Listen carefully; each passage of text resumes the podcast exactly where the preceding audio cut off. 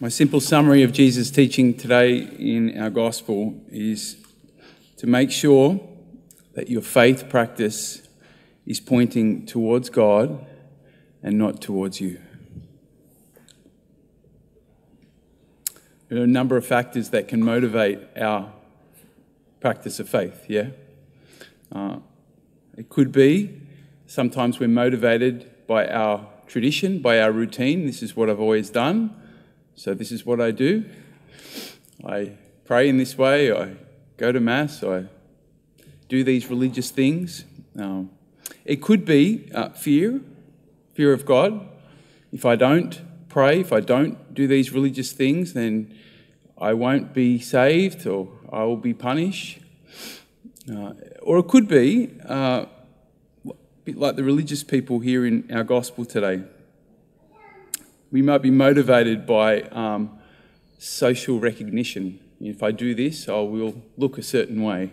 Or, or we might be motivated um, by the fact that our religious practice makes us feel good about ourselves.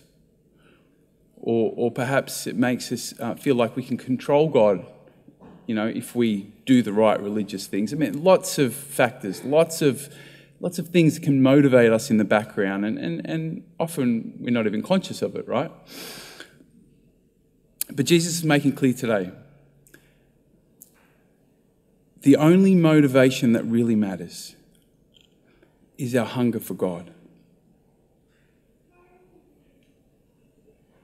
Our desire to love God and to love others. That's, that's what should motivate our faith practice, yeah? Here's the great irony.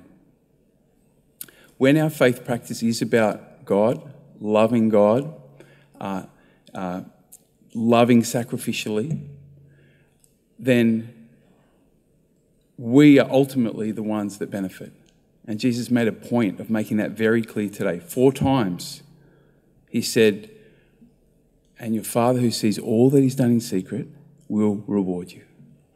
Right? When we do make it about God and not about ourselves, it ultimately becomes about us. We're the ones that benefit because your Father that sees all that He's done in secret will reward you. If you make it about you, then Jesus says you, you have your reward, and your reward is um, whatever it may be you're looking for social recognition or feeling good about yourself, whatever it may be. But when you make it about God, when it's a loving sacrifice towards God, when it's because you know you, you, you need God, then your Father who sees all that He's done in secret will reward you. St. Paul is drawing from this same principle today in our first reading. Again, he's talking about um, giving generously uh, to the mission of the church. He's, he's encouraging the, uh, his community in, in the Corinthians. Listen to what he says Each one should give what he has decided in his own mind, not grudgingly not because he's made to. For God loves a cheerful giver, and there is no limit to the blessings which God can send you. He will make sure that you will always have all you need for yourselves in every possible circumstance and still have something to spare for all sorts of good works.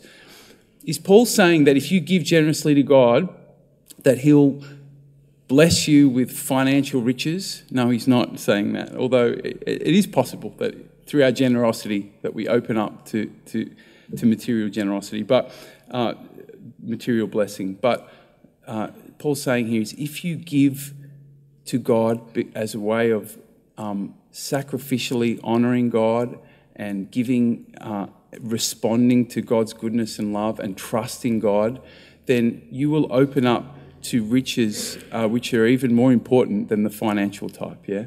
The riches that really matter. So it's important for us to check in from time to time, huh? Just ask ourselves, what, what is motivating me to go to Mass or to do this prayer? What's, what's motivating me? And, and if it's not hunger for God, if, if it's not, if it's not a, a, a loving sacrifice to God, then we can choose to change our motivation we can choose instead to make it about God.